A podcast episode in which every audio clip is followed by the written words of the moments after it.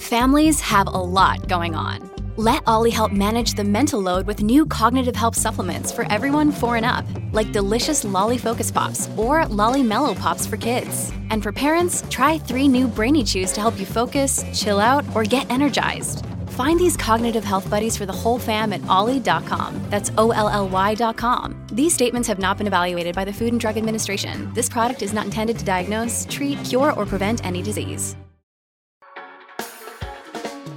Hey everyone, if you like this podcast, go behind the paywall to get privileged access to the smartest minds in finance. Join the Real Vision community and learn how to become a better investor. Visit realvision.com slash rvpod and use the promo code podcast10, that's podcast10, to get 10% off our essential membership for the first year. Now, to the top analysis of today's crypto markets.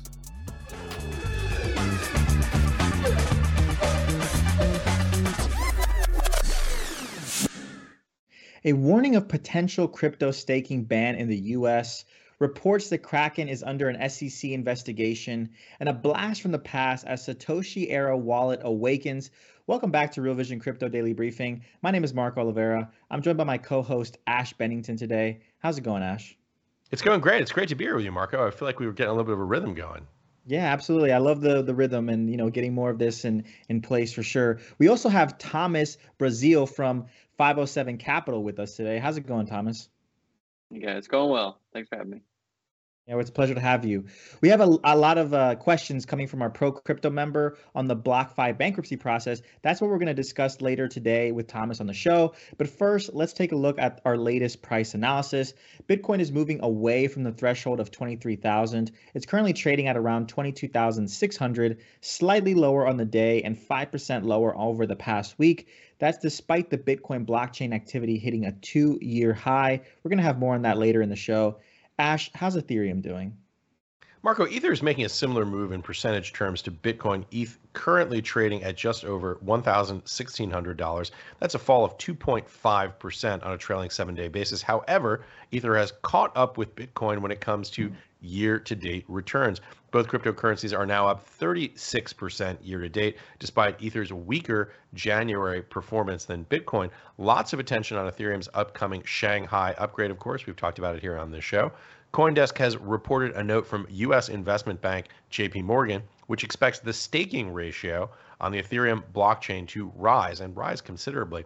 JPM says the, at the moment the ratio is 14%. The bank expects it to rise to 60% in line with other proof of stake networks. A big move there, obviously. The JP Morgan analysts say this would lower the yield from 7.5% to 5%. Remember, supply and demand uh, has an impact on that yield. Marco, that's Ethereum. Who's the best performer today? So we're seeing modest gains today, nothing crazy going on. There are three tokens with the highest gains on a 24-hour basis on Coin Market Cap. These tokens are Neo, Rocket Pool, and Chainlink. Neo is up 13% as we speak, while the other two are up around 8%, Ash.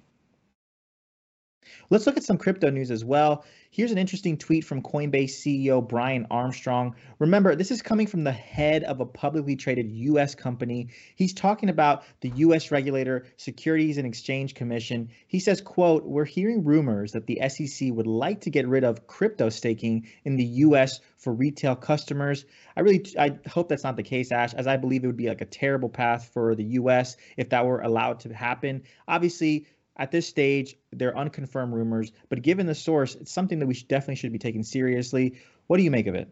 Well, absolutely, Marco. I think that's uh, very well said. I want to bring attention to a couple of more tweets from Brian Armstrong. Here's the first one quote, regulation by enforcement doesn't work. It encourages companies to operate offshore, which is what happened with FTX. And here's a follow up again from Mr. Armstrong.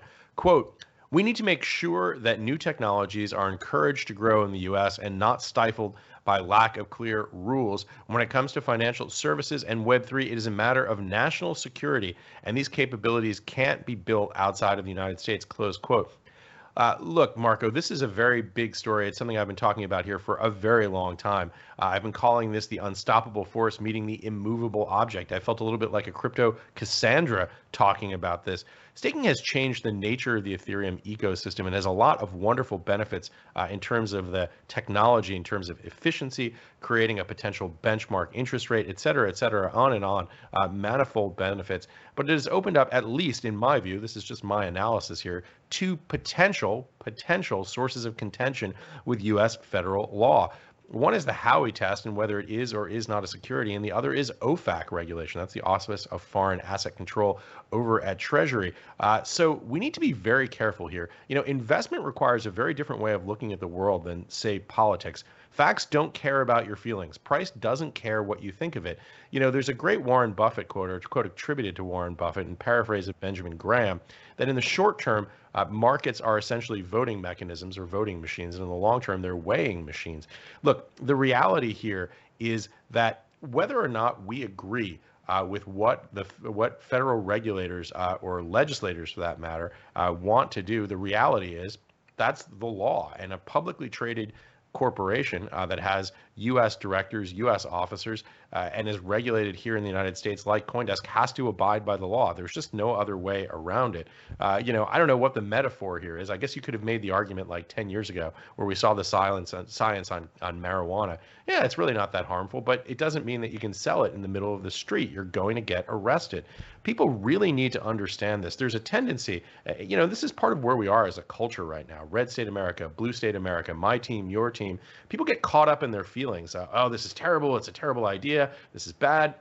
Forget about that for a minute. If you're involved as an investor in this space, you need to understand probabilities and likely outcomes. The reality is, this is a headwind, whether you like it or not, whether you agree with it or not. People need to understand the risks of investing in this space as well as the opportunities. I think we're all incredibly passionate here about the opportunities in crypto, but we need to understand that there is at least a, a period uh, in which there may be a frictional risk uh, basis that from from these adaptations of federal law that maybe isn't in alignment. I mean, I agree with Brian Armstrong that it wouldn't be a good idea, uh, but the reality is whether or not it's a good idea is a very different thing uh, than whether or not it's likely to happen. You know you know, he mentions this idea of, uh, I'll just read the tweet again. Uh, we need to make sure that new technologies are encouraged in the U.S. and not stifled by a lack of clear rules.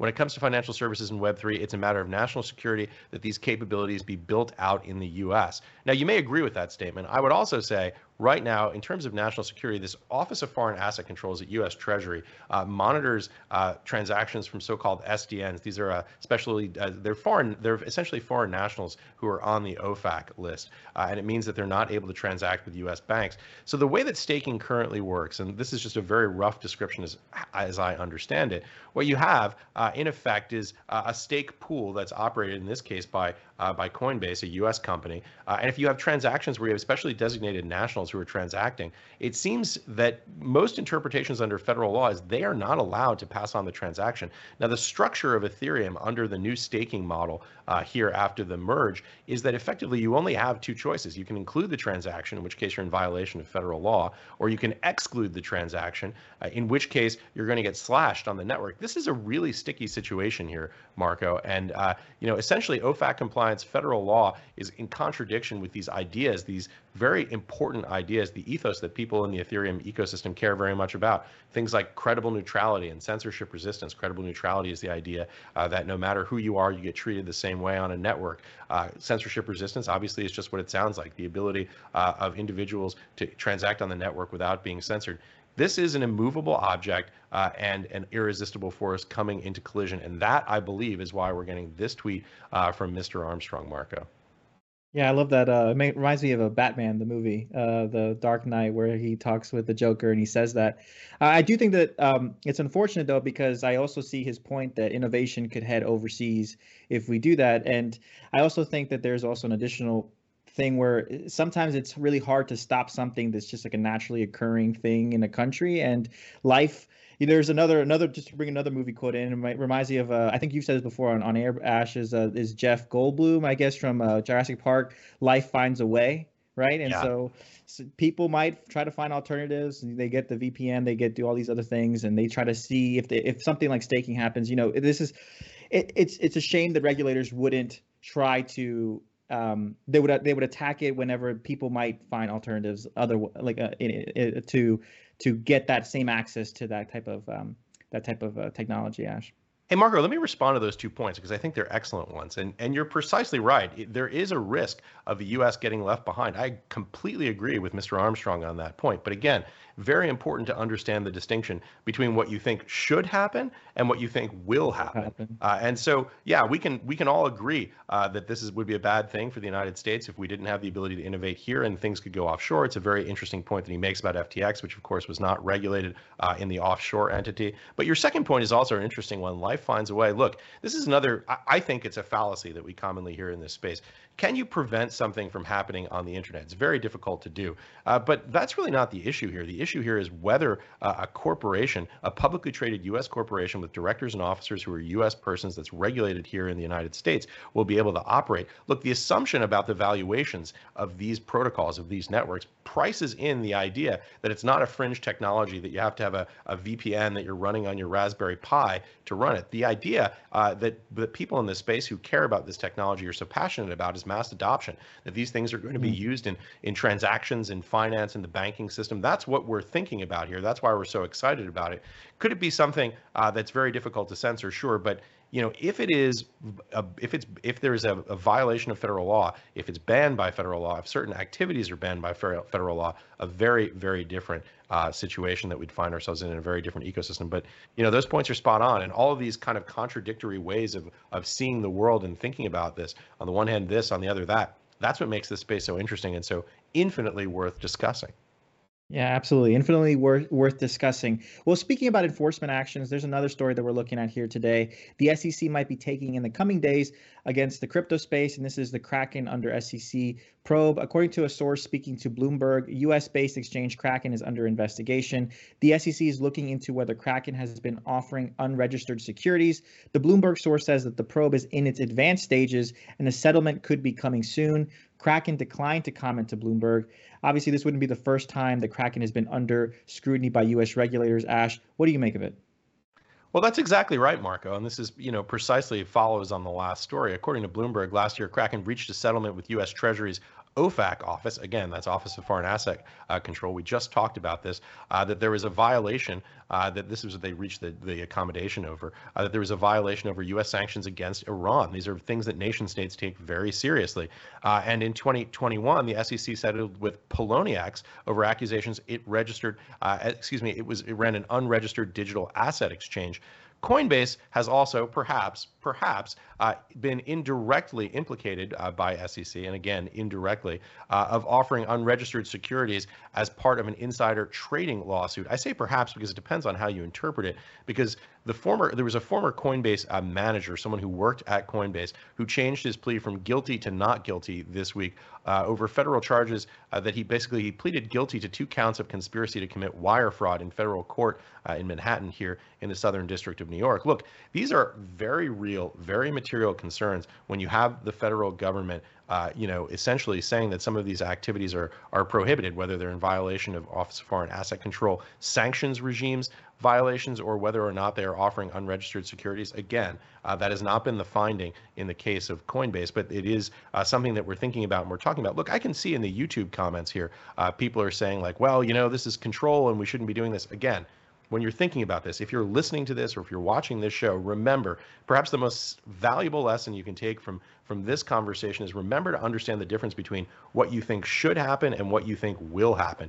Analyze the forces that are at play here. Uh, if this were physics, you'd want to look at gravity and friction. In in case of investment, you want to understand U.S. law, the federal courts, and regulatory agencies. These are important, important uh, entities that have a significant bearing on price and on the development of the ecosystem. Marco. I agree. I, agree, Ash. Well, moving on to some more positive news here, right? So we, to all the Bitcoiners out there, we have several interesting stories. Uh, let's start with something that's been causing a bit of controversy. So according to data from CryptoQuant, uh, cited by CoinDesk, activity on the Bitcoin blockchain has reached a two-year high. The last time the network was so active was just before China banned crypto mining, and that's in a big part in thanks to NFTs. A protocol called Ordinals allows to store allows us to store NFTs on the Bitcoin blockchain. BitMEX says 13,000 ordinals have been minted since it was launched in mid-December. Ash, this has caused a lot of debate in the Bitcoin community. What are your thoughts there? Well, you know, uh, as you say, Marco, this is a story that is not without controversy. Obviously, this is a very different application for the Bitcoin blockchain. Uh, and it shouldn't surprise anyone, I suppose, that Bitcoin purists have some concerns about what probably is seen as mission creep here. You know, Bitcoin has been remarkably dedicated to a single idea, and that is this idea of uh, a kind of digital money off the grid storage of value, peer to peer transactions, uh, solving the double spend problem for digital currency. I want to read a, a quote here from Rene Pickhardt. Uh, and the quote is um, So, adam3us, this is a, a, Twitter address, invented Hashcash as a spam prevention mechanism. Then Satoshi utilized this in Bitcoin to solve double spending. And now folks waste ple- precious blockchain, excuse me, precious block space by spamming JPEGs? Question mark exclamation point. Why creating the Lightning Network in the first place if the base layer allows this shit? Look, this is a sentiment here that you uh, you probably shouldn't be surprised to hear from Bitcoiners. The idea here is uh, that this is mission creep. It's chewing up block space. It's chewing up valuable resources on the blockchain network. Uh, this is a controversy here in Bitcoin. It's an open protocol, so you don't really have the ability to to clamp down on these things. Again, uh, these are some of the frictions that we see in the space. And by the way, the, the quote at the end, I, I, I happen to see uh, the point here that Rene is making uh, that this sort of thing should be saved for a layer two. That's what he's making reference to in the Lightning Network here. Uh, but again, once again, it's a it's a controversy in this incredibly young, incredibly vibrant, incredibly exciting space. Yeah, I think it's also something that uh, that I mean, it's causing controversy, but it's also attracting attention, I believe, too. I mean, I think even right. Elaine had called me earlier today, and she's like, "Oh, you can you can bring your on-chain monkey because I have an on-chain monkey. Should you bring it on your on-chain monkey onto uh, onto the Bitcoin onto this thing through this?" And I was like, it was, it was interesting. People are getting excited. I'm seeing tweets about it, and I think anything that attracts people to something right is a good thing especially in this industry where we're trying to desperately get you know more people onboarded onto onto crypto. I think it can be a good thing. And i think sometimes you know one of the the issues with uh, people i think prematurely kind of coming to conclusions like oh why waste this space? And again no criticism to this user but you know some stuff like that eventually gets built out. You know eventually we can transition to layer 2 and i think what's important at this moment at least in my view would be bringing people onto the space well, that's a good point, uh, Marco. We should commit to getting this debate here on Real Vision. By the way, I'm looking at the YouTube comments right here, and I see uh, T. Alkin Tib. I don't know how to pronounce that, but it's a good point. He says Bitcoin fork number three incoming. Uh, so again, uh, that's the implication that this could have for the space, uh, and it's a conversation that we'll continue to have here, Marco. Well, so there's some more stories that we have here for Bitcoin Ash. So uh, they can both be classified as a blast from the past. First up, this report from Benzinga. It says a wallet containing $9.6 million worth of Bitcoin has been activated for the first time in 10 years. It holds more than 400,000 Bitcoin. The stash was worth only $8 at the time. The wallet was emptied at the price of Bitcoin at 23,000. That's a return of 120 million percent from the $8 it's pretty amazing to see, right? Yeah, that's a pretty nice cost basis to have in Bitcoin. Look, this story is important, and people uh, always find these interesting because these early wallets sometimes they're presumed to have been lost. Uh, occasionally, they get refound. I guess is the word. Uh, it comes back online, and you get these stories of these 120 million percent returns, and they're always interesting.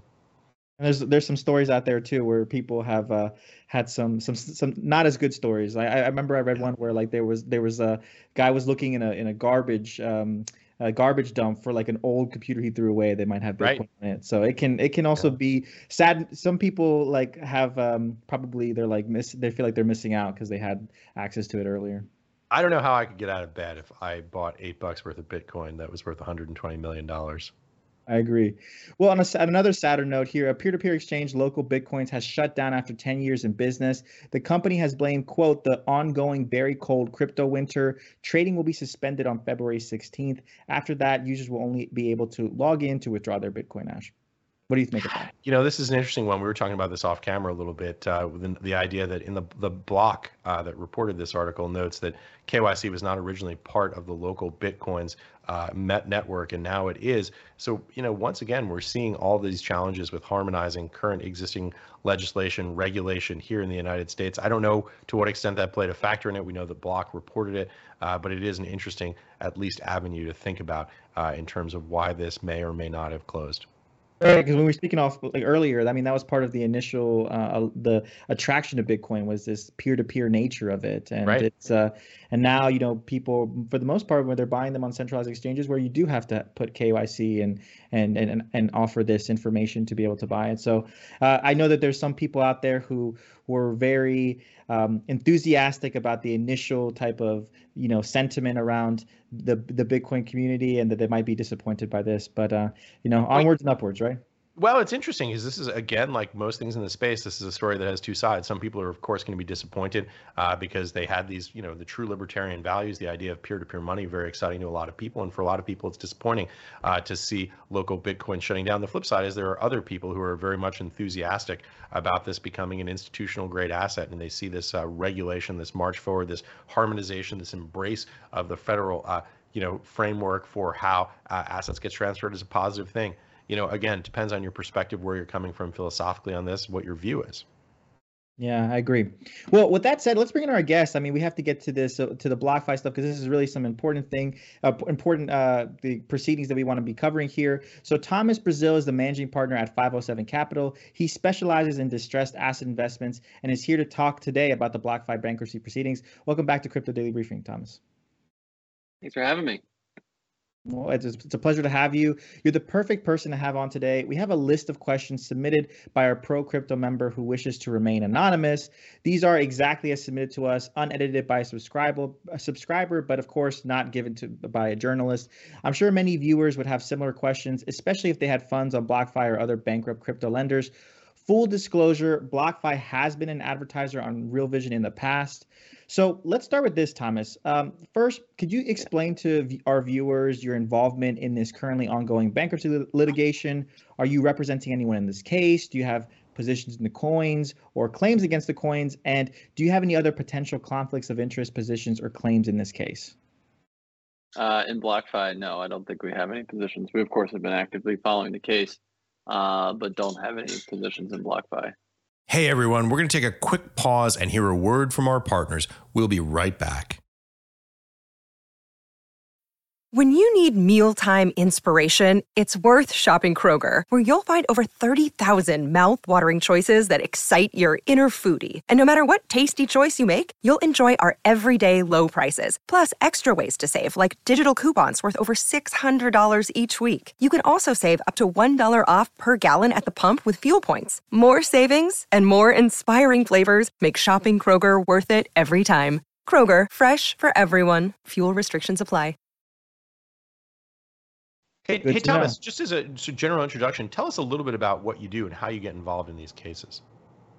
Sure. So uh, we work predominantly for you know a large family office or high net worth individual that might want access to distressed opportunities directly. So our majority of our time is spent on regular way sort of distressed opportunities, and because of the recent crypto uh, winter environment, we've been focusing uh, a lot of time on this space. Um, so looking at if anyone buying claims, providing alternative financing, whether credit or equity, uh, or even buying a state property. Those are those sort of our three areas of focus. Well, with that said, Thomas, let's go through this list. So this first question, yeah. BlockFi initially described its situation as the antithesis of FTX and vowed to keep client needs as the highest priority has there been any significant difference between how BlockFi and FTX have conducted themselves that has benefited BlockFi clients as BlockFi inferred? Yeah, I think so. I mean, clearly with FTX, it's sort of a shock to the entire system.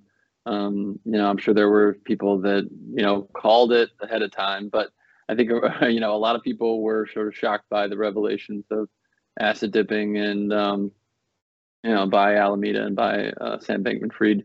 And so, yes, I think, you know, pre-petition clearly, but post-petition, you like to give the benefit to these estate professionals and say that things have been uh, basically the same across those two dockets. You know, of course, the difference is, is FTX is going to take years to unwind and hopefully someone like a BlockFi and some of the other cleaner cases or cleaner uh, pre-petition activity cases uh, will be able to get in and out of chapter within a, a suitable time, call it a year, 18 months. Thomas, can you give us the, the thumbnail sketch, the 50,000 foot overview of what's happening right now with BlockFi?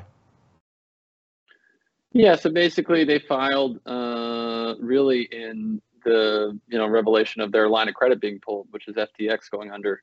Um, you know, they claimed that they're, I should say they had, they thought they had collateral from FTX with uh, Robinhood, and now it appears that that collateral is been pledged a few times. That's probably a kind way to say it there's there's some issues around who actually has first right on that, and uh, I think it's the appropriate thing to do. Um, I think I've been generally impressed with their organization, um, you know, in their case and in, in the docket. And you know, they're trying to find a suitable solution, uh, whether it's selling themselves or doing a plan of reorganization that gives creditors the vast majority of the company, if not all of it, really. Um, so it's the right thing to do. Um, it's all you can do. And I say that, you know, I know we're talking about crypto projects going offshore, but when you talk about creditor um, transparency and uh, the ability to, you know, have a solid rule of law, when it comes to these situations, it's hard to beat the U.S. So it's interesting to see the juxtaposition of the two things. For innovation, you know, maybe you don't want to be onshore because they, you know, no regulator wants to try to stick their neck out and put real rule, rules to the road on. And yet, when it comes to cleaning up the mess, I can't think of a better jurisdiction than the U.S. Mm. Mm, that's a good point. Cleaning up the mess, no better jur- jurisdiction in the U.S. Well, on to this uh, second question here. BlockFi recently received court approval to pay retention bonuses to employees. How common is this during Chapter 11 proceedings? What are the advantages and disadvantages of this approval for creditors? So it, this goes back to the U.S. point, which is they're called KERPs or key key key employee retention bonuses and they, they, it's not just a bonus it's really about incentive packages for keeping people to stay on. They're absolutely critical. Sometimes hard to swallow because people will see them and say oh my god they're paying this guy half a million dollars and this guy you know a million dollars. Well if you don't then binance is going to poach that person and coinbase is going to poach this person.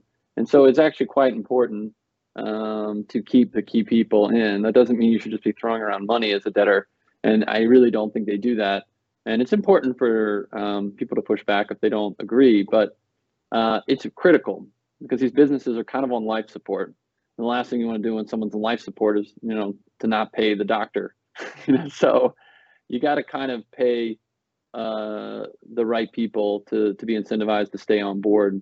And this has come up in in other dockets, but it's good to see, you know, that they're thoughtfully thinking through it. I mean, you know, uh, if people really get into the details and don't agree with someone's you know retention bonus or that they're that they're so necessary or if it's too much there should be real you know what's called motion practice where people can have the opportunity to object and you know the judge and the court can rule. But i think it's important for these cases. I mean none of these debtors none of these cases are worth anything well there's a there's a bound. The bound is what the crypto they have on their balance sheet. That's the downside. And then any additional recovery after you look at the whole in these balance sheets is going concern value. And you don't have much of a going concern value if you don't have employees. So that makes sense. Uh, so this next question here, the bankruptcy judge for Celsius recently ruled that transfers, withdrawals could, should be subject to a 90-day clawback. How does this ruling affect the BlockFi unsecured creditors committee's position that BlockFi should allow wallet holders access to their assets? If BlockFi were a bank, would it have to recover all withdrawals in the 90 days prior to the pause? That was a compound question, is what my lawyer would say. Uh, so they'll start at the back and come forward. There is some case law on bank runs before I think the 86 change, the 1986 change bankruptcy code, and preferences are still pursued actually in uh, uh, financial uh, insolvencies, whether it's a bank or something that could re- eh, sort of look like a bank. Um, so the answer to that last question is yes, they do. They do sometimes go after preferences where you have um, financial institutions to go under. There are safe harbors to financial institution um, preference actions uh, that you're referring to these clawbacks. And then I can't remember the original start of the question. Oh, Celsius, where uh, you know the judge said maybe you should go after, maybe it's possible to go after. All he's really doing is saying he's trying to be as narrow as possible and say, we're not sure, but it's possible these are preferences. And that's what he's saying when he says that we can send home the money for custody accounts is we know that certain aspects we cannot go after. So let's go ahead and send that home. But there is a possibility there could be credit recoveries here. And so we're going to hold back on that. So he's he's trying to be as narrow as possible and be as correct as possible. Um, so there's a there's a precision that he's trying to use because if they get a plan done to something that's consensual, then you don't really need to have a discussion around preferences or clawbacks. You can sort of consensually do things. And so bankruptcy judges are really smart and they sort of try to be as focused narrowly on what they can grant without being wrong. And so that's really what what Celsius uh, Judge Glenn is doing in Celsius. He's trying to be as thoughtful as possible without overstepping, because sometimes you don't even need to decide on these issues; they get resolved via settlement. And so that's what I would say. So BlockFi guys saying that they want to like open up withdrawals, it's kind of incredibly premature and kind of a silly, you know, silly motion, silly idea at this point. And and for the viewers who might not know what clawback is, could you briefly explain that too, so they may have some context for the for what we just spoke about too? Sure. So this is this is uh, I don't think it's ever been called clawback until these crypto insolvencies. Basically, there are two sections of what are called avoidance actions in the U.S. Bankruptcy Code. One is a preference under 546C of the Bankruptcy Code, which says that I look back 90 days pre-petition for any withdrawals, and I, unless you have a defense for those those withdrawals, uh, I can claw that back as a preference. So you basically give me the money back, and I give you a claim for that amount that I, I quote unquote clawed back from you. And you also have what are called fraudulent transfer statutes. Generally, it's it's two years under U.S. bankruptcy law, and then state law generally looks like something back like six years. Um, so those are the general provisions that allow for quote unquote clawbacks. But the clawback is not defined in the bankruptcy code. So if someone wants to Google and try to learn more, you should Google preferences and fraudulent transfers in U.S. bankruptcy code. Interesting preferences and uh, fraudulent transfers. So then the fourth question that we have here, a group calling themselves the ad hoc committee have gathered donations and hired a lawyer to represent them. An attempt to force BlockFi to honor transfers and withdrawals acknowledged by BlockFi's user interface, but that occurred after the so-called pause. Does the Celsius ruling effectively nullify any hope for them? No, I don't know the specifics of what motion they're going to bring or have brought. Um, traditionally, you do have debtors that will honor um, um, payments that are in, you know, in in the in the queue to be processed. Um, but in these instances, since any money that went out would could potentially be a preference, the judge is clearly not going to grant that relief right now. He'll just say it's premature. You might be right, and maybe there's no preference, but I'm not going to rule on that today. There's too much other big stuff going on and you know you're kind of a fringe issue and you can get in the line uh, with uh, you know with the other creditors that have grievances. And right now i want to focus on the main corpus of this case which is trying to figure out what this debtor is going to do to get the highest and best result. You know because the longer these cases sit in bankruptcy the more they chew up in administrative expenses which just eat away at the recoveries to creditors. So he's trying to start with the big fish and move his way down to the smaller items. And this is you know that's clearly a very fringe and small item this next question here is Has there ever been another time when so many retail investors have been affected, as has been the case for the many crypto bankruptcies? Can you anticipate any changes to the bankruptcy law resulting from these crypto related cases?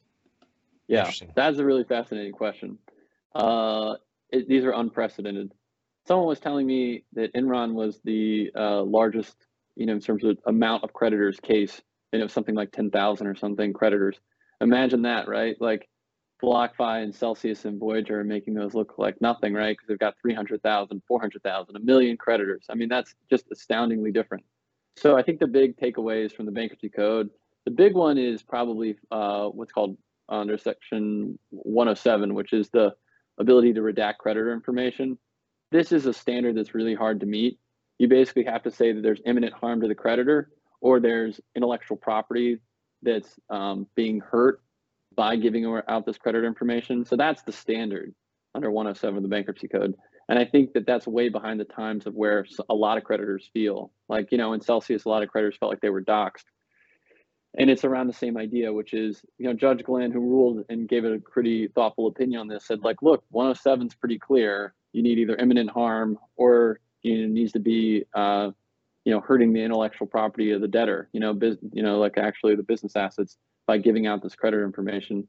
And I think a lot of creditors feel very differently about that. You know, GDPR has come out in Europe and other places, and a lot of people involved in crypto are very interested in privacy and you know just kind of autonomy. And I think that I think that that's the biggest one I see is you know creditor disclosure and the ability to have some semblance of privacy, even if your you know crypto CFI exchange goes under. By the way, this is a pretty good example of what we were talking about earlier, I think, which is this notion of the conflicting cultures between, for example, federal law, the federal courts, uh, and the ethos of the crypto space. So, you know, the imminent harm uh, standard is relatively high in terms of creditor disclosure, uh, but that's not the expectation that many people who are in the crypto space have. Uh, and so, you know this this again is just a, a, culture clash. I, I would be surprised if most federal bankruptcy judges know what the phrase doxed means. Uh, and and this yeah. is this this weird place that we're in right now as as crypto just continues its uh, it seems inexorable rise. Uh, that you're going to have these kind of cultural collisions in the cases uh, like the one we see before uh, this court. Well, can I can I can I add something to yeah, this? So creditor collisions on this issue um, I recently have had a few people uh, reach out to me about trying to tokenize bankruptcy claims, which I think is a fantastic idea. Um, but a little problem. we don't really we don't really have strong laws around, you know, what's a security, what's not. Is this a Howey test?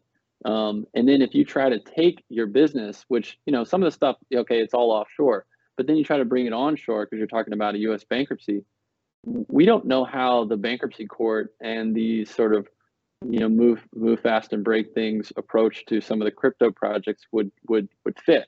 And so you could really have a clash on some of those things. I, I think it's a fascinating idea right. that some gentlemen some people are trying to cook up and and take it to the next level. But ash as you bring up like that could be you know an absolute tornado those two things hitting each other Absolutely. And it's this contrast again between what I think is a fantastic idea on the one hand and what I think is likely to happen uh, or to be banned under federal, state, or local laws on the other. You know, for, for people who aren't familiar with the bankruptcy process, and I imagine there are probably a lot of people who are listening to this right now uh, who are not really familiar with the way uh, that bankruptcy works in the United States. I'm not a lawyer, I'm not an expert on this either, but if you want like kind of a crude metaphor uh, for the way you think about this, like we live in, if you live in the United States, people say all the time, it's a free country. I can come and go as I please. I can associate uh, with whoever I want. I can come home and go out with whatever at whatever time I want. Uh, that's not the case, for example, if you're under if you're on probation uh, as a as a as a as a you know someone who's been uh, paroled from from prison. Uh, and in, in some ways, uh, and it's it's it's a crude metaphor here, uh, but a bankruptcy is is very similar in that courts have oversight of just about every aspect uh, of a, of a creditor's uh, op- ongoing operations when you're in federal bankruptcy. And and the reality is that the you know the ability of crypto to have certain applications is one thing, but the ability of federal bankruptcy uh, courts, for example, to permit it, a very very different point. Yeah, and and and I'd love to see innovation, but uh, it, but at the same time, like I would just worry about you know uh, those two things colliding.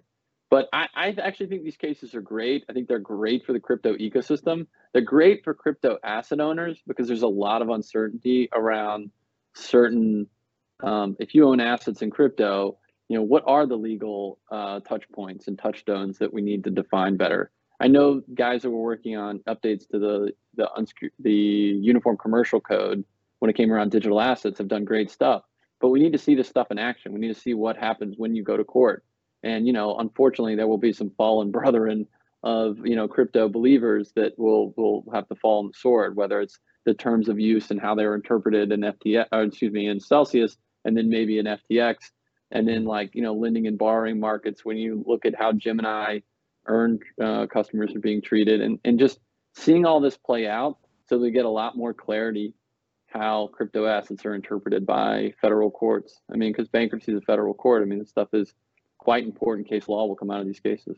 Yeah, one more important point I think that uh, people need to understand here about this framework as we as we discuss it uh, is that one thing we haven't talked about here, and where I think a lot of these problems uh, emanate from, is the absence of legislation uh, around this. There just aren't laws that apply to this. This, you know, if you're uh, if you're an intellectual lawyer, uh, this is a, a conversation that happens all the time in legal circles. It's a, a large sort of point of contention in the United States between people who tend to be left of center and people who tend to be right of center.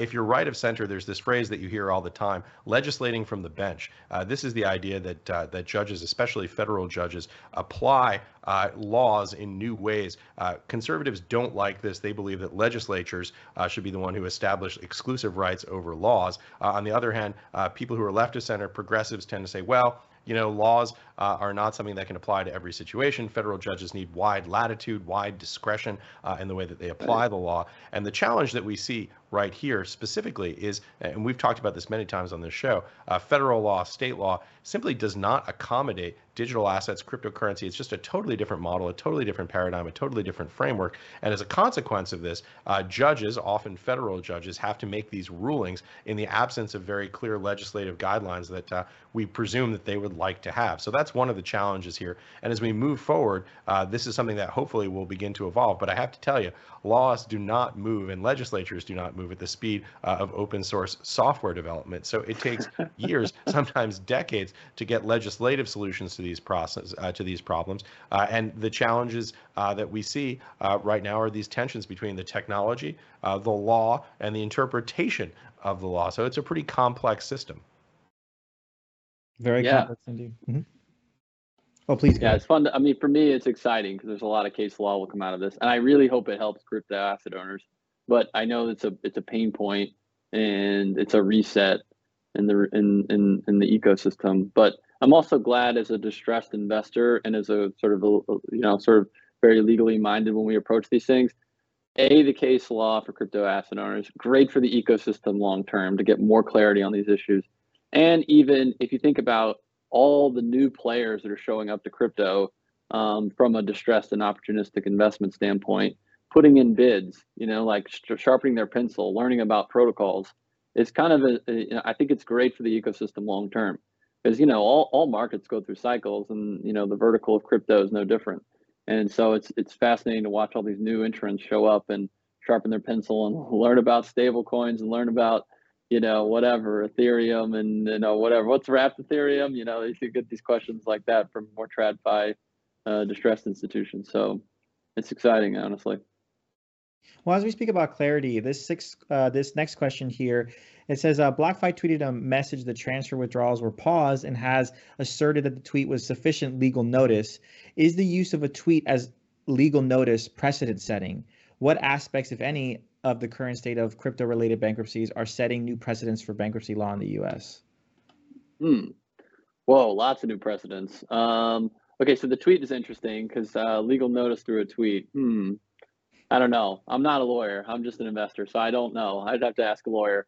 Uh, you know, Three Arrows they issued a subpoena over Twitter, and uh, Judge Glenn in the Chapter 15 allowed it. Uh, he's the same judge in Celsius, so you know that's pretty. You know, I'm not a not a I'm more of a bankruptcy person than I am a legal expert, but those seem pretty unprecedented to me. Um, a lot of the bankruptcy code stuff already has been kind of unprecedented. Whether again, like I said, creditor redaction uh, and um, you know we're gonna the preferences and fraudulent transfer stuff is gonna get really interesting. You know, you're supposed to value that time at the date of the. You know, I think we spoke about this maybe last time I was on Ash, but you have this idea of dollarization. So you're supposed to basically, li- you know, treat everybody's claim as if it's liquidated on the date of the petition. Well, if crypto 5x's, who gets that uplift in value? Yeah. Does the claimant get that or does the equity holder get that? Now that seems pretty inequitable if it all goes to, I don't know, SBF. so you you have real issues here. Now now uh, also the terms of service in FTX are a little interesting, which they kind of say title never passes hands, but we'll leave that aside for a minute.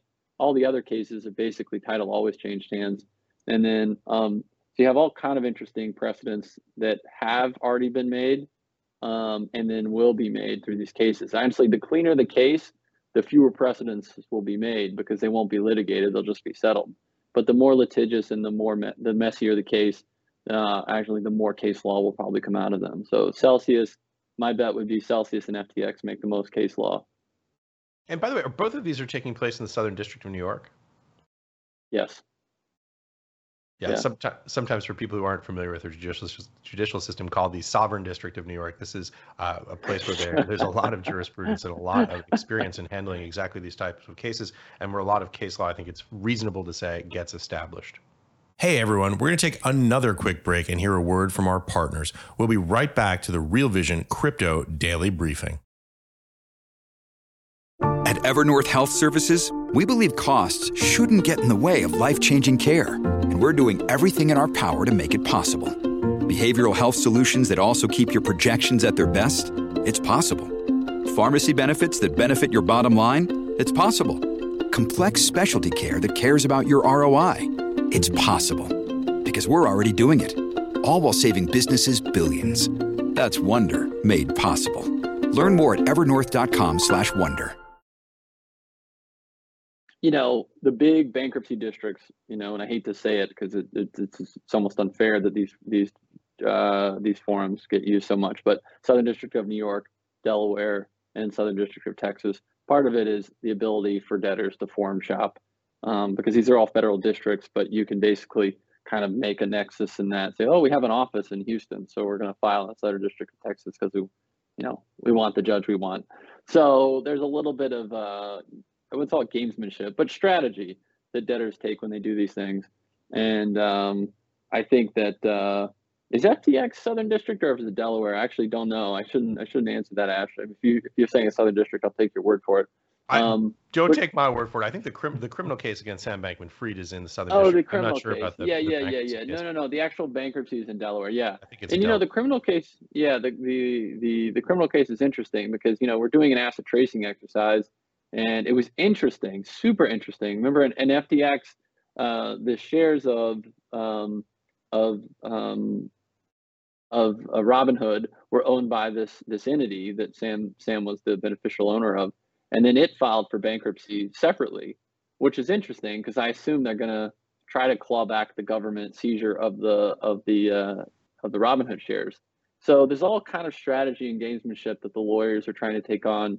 Um, mostly, it's to you know to represent their clients. You know, there's nothing wrong with that and uh, we'll see how some of this gamesmanship plays out. But yeah, Southern District and, Del- and, and Delaware are the big, um, big you know districts where a lot of case law is made for sure. I should say uh, FTX is in the uh, in in Delaware. But by the way, I, I knew uh, Southern District of New York and Delaware. What's the deal in Texas? Tell me that story. That sounds like an interesting. Uh, yeah. I don't want to blame it all. Gosh, this is like bankruptcy nerd. You know, okay. I don't want to blame it all on Judge Drain, or sorry, on Judge Judge uh, Judge Jones, but there's a judge down there that's very debtor friendly, and it's it is you know Texas is a big economy, so there's lots of oil and gas bankruptcies, right. and you kind of get a. It's almost I think I think in economics they call it hysteresis. You kind of get yep. like a like a cottage industry of people in an area and then it sort of feeds on itself. Like everybody goes to Hollywood to make films because everybody's already there in Hollywood to make films and you know Chinatown or you know or you know, uh, you know in a certain uh, city develops in a certain area because that's where Chinatown is, and then you know you get more and more sort of um, economic activity around that idea. And so I think the same thing. There were there's there's it's a big economy, and you have a lot of oil and gas, um, um, uh, you know, entities as well. And so so that kind of like started the ball rolling, and you know from there you know, there are probably a few judges that people like to be in front of because they can be either very debtor friendly or I should say very debtor professional uh, uh, uh, firm friendly. And so that means know, the lawyers get paid. Yeah, exactly. How'd you know? Thank you for reading between the lines there. Uh, they like to get paid and they, they really lay off rubber stamp. They don't want a lot of questions. They come in, they're like, we have the best interest of the debtor, you know, and all the creditors at heart, and we don't want a lot of questions. This is our motion. Approve it. you know, so you know, they, there's a little bit of that forum shopping, but um, you know, all, all federal judges are, you know, generally specialists in their field, generally extremely smart, and you know, people hate California because sometimes they can be too creditor friendly, and so they they do generally try to stay out of, of California if they're a big big debtor. Um, but that said, like the federal judges are generally incredibly smart, very business attuned, so they understand business issues. Um, I think you know more so than maybe some other uh, courts where it's it's more like focused on the law. Like bankruptcy judges are basically you know very business minded, and so they weigh out the the cost and benefits of being exactly right or being close to right and also being efficient. Because like you know you, you have to balance out that efficiency with being you know 100% accurate. Well so this next question here this is the last one that we have from this um, from this pro crypto member. It seems that the uh, the ucc lost a significant battle with blockfi when blockfi withdrew its motion to allow transfers out of wallet accounts. And the hearing on this issue has been delayed multiple times. Do debtors typically win disputes with the ucc or is it the other way around generally uh, you like to see some uh, collaborative um, solutions. So someone might file an objection because they're not getting what they need, and then it, you know you show up at a hearing and they say, Judge, we know we've been talking over it, and we think we have a workable solution. So you know they want certain amounts with maybe they say we want a certain relief and they've decided they're going to give us this relief instead and we're okay with that and we found a solution we're going to compromise so you like to see collaboration but generally um, you, you, you see more collaboration and especially with the ucc because they're generally getting information from the debtor and um, you don't like to see dueling motions from ucc and the debtor um, but it happens things flare up there's real differences of opinion sometimes on issues and differences of agenda that people think are important. And it has to be done through motion practice. So, you know, many times the debtor will win and many times the UCC would win. It's not, those are both stat, you know, the, the, the UCC is a statutory committee. And so the judges really take their motions seriously. If you're a pro se creditor showing up, filing all kind of crazy motions, the judge will listen and he's not going to just throw you out of court. But the likelihood of you winning it is extremely low compared to if a UCC uh, brings a motion, he's listening extremely intently and saying, wait, these are the guys that are representing all the creditors in a fiduciary capacity. They really want this. Someone really better be able to explain to me why I shouldn't give them this. So, so they have a lot of um, latitude and uh, and uh, will be well listened to by the judge. By the way, a jargon alert: pro se uh, means representing yourself. It oh, means oh, sorry. An individual creditor shows up in court and says, "Hey, listen to my claim." Uh, it has less weight than what you would see from the UCC. Thank you. Yeah, pro se means you shouldn't do it. no, you shouldn't. It's a very bad idea. I mean, you know, it's okay if you want to bring up issues. What if, well, you know, something different. You're talking about precedent in crypto cases. There's been a number of creditors that have brought up really good issues that the courts hadn't really thought through, and the judges have been listening that doesn't mean they've granted it, but they've clearly put the UCC on notice or put a debtor on notice, like, hey, I saw this motion. I'm not going to grant this. But is this true? Did these things really happen? Because if this is really what happened, uh, we should be, you know, following this guy's information and trying to take in and see if we can um, find workable solutions for that type of creditor. Well, thank you for all those answers, uh, Thomas. I uh, this and thank you to the to the Pro Crypto member who submitted them. We still have more questions. I know there was a lot of questions, but we have some questions from viewers now, which we're going to get to in just a moment. But first, for those watching on the Real Vision website, thank you. If you haven't signed up there yet, check it out at realvision.com forward slash crypto. That's the best way to access Real Vision crypto content, and it's always free. Tomorrow we'll release the uh, the latest Raoul's adventures in crypto. He spoke with the head of research at Delphi Digital, Kevin Kelly Kelly. Again, that's realvision.com forward slash crypto. And if you're watching on YouTube, please like and subscribe and hit that notification bell. Well, onto the viewer questions, and this is from YouTube, and it's coming from Average Joe on YouTube. Companies like Matthew Roszak's Bloq offer staking as a service. Do you think it will be affected by a staking ban? And as a side note, we're going to have Matthew on the show next month. What's your take on that, Thomas? Yeah, my view this is this this is not really a bankruptcy question, so I can't help the gentleman, uh, or hopefully it won't become a bankruptcy question. So, uh, so so I so I hope he won't need my my d- decent you know base of knowledge in bankruptcy. So I can't really give him much other than you know if it gets banned, you know I, I suppose I'll have to find another solution. But um, you know up until then, I guess he I guess he's fine, and you know. Yeah, I would I would just I would just say um, you know the the reality is this this kind of plays into the point that I was making earlier. Uh, obviously, we don't know the exact intent of what's going to happen from a regulatory perspective here. Uh, but in the event that there is a ban on staking, again, we're not saying that's happening. Uh, but if that were the case, uh, all types of entities could be uh, within federal law uh, brought into that interpretation. So it's an open question and one we're going to watch. This next question here, when we spoke earlier about NFTs, referring to Bitcoin NFTs. Uh, the question was, how are they NFTs when they're fungible? What what do you think, Ash? I'm, could you repeat the question? I'm not sure I really understand it.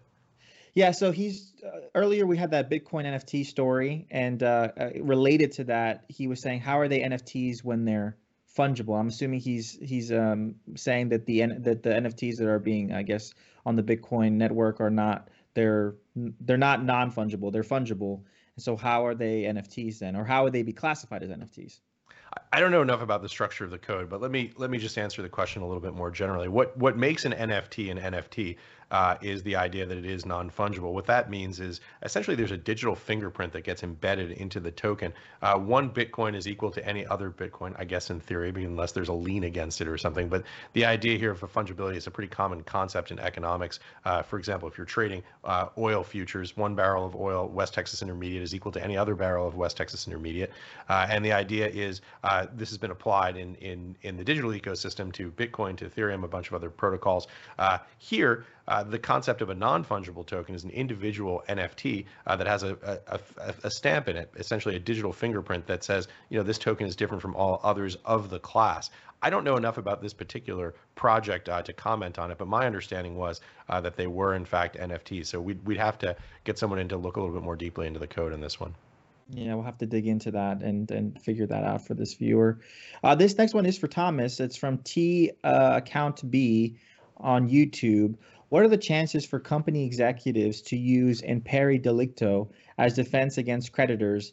Uh, in pari delicto is is Latin, of course, for an equal an equal fault, a legal term used to refer to two persons or entities who are equally at fault. What what are the chances for the for the company executives to use that as defense against creditors? I mean, I'll start by saying I'm not a lawyer. I don't really understand. And, and there's one case that I think he's referring to in Celsius where uh, there's people that are saying that uh, Alex Mashinsky might be able to use this against causes of action against him. I don't really understand the argument. I mean, the estate's not at fault. There are a lot of creditors aren't at fault. There's, um, and so I don't really understand uh, that sort of in pari delicto. You know, both hands are dirty. Um, I I don't know, and uh, it's probably best to seek legal advice if you want to get very technical on the ability of the estate to uh, to pursue causes of action. And the problem I think people have is they almost want to be told exactly what the answer is for some of these things. Mm. And let's just be real, like these cases, especially with crypto, I mean, in pari delicto has been argued, but when you start layering on crypto complications that have never been tested in a court of law, it's just very hard to know how the courts will come down on things until things have been fully briefed. And a lot of these things are extremely fact intensive. So sometimes you have the crypto unanswered legal questions and you have fact intensive questions that have just not even come to light yet. So it'll take time for this stuff to be developed. Man, I can't even pronounce that, let alone uh, offer a view of what's likely to I, I, struggle pronouncing too, and then I have uh, you know, I have, yeah, I, I struggle pronouncing too. So, well, uh, thank you so much, uh, both of you guys. This was a great show, and I appreciate you guys answering these questions. I know that some of them, you know, we we really got into them really deeply, and I think that's going to be a real benefit for our viewers. I want to get on to final thoughts and key takeaways. Let's start with you, Thomas. What what is uh, some final thoughts, key takeaways you want to leave with the viewers from our conversation today? Uh, you know, this is like part of for me. I think these cases, uh, or the crypto sort of current restructuring cycle. I think long term is good for the ecosystem. I think it's good for crypto asset owners to have more clarity and for legislators to see these cases and say, "Oh, that's not what we thought would happen. Let's let's make sure we fix that."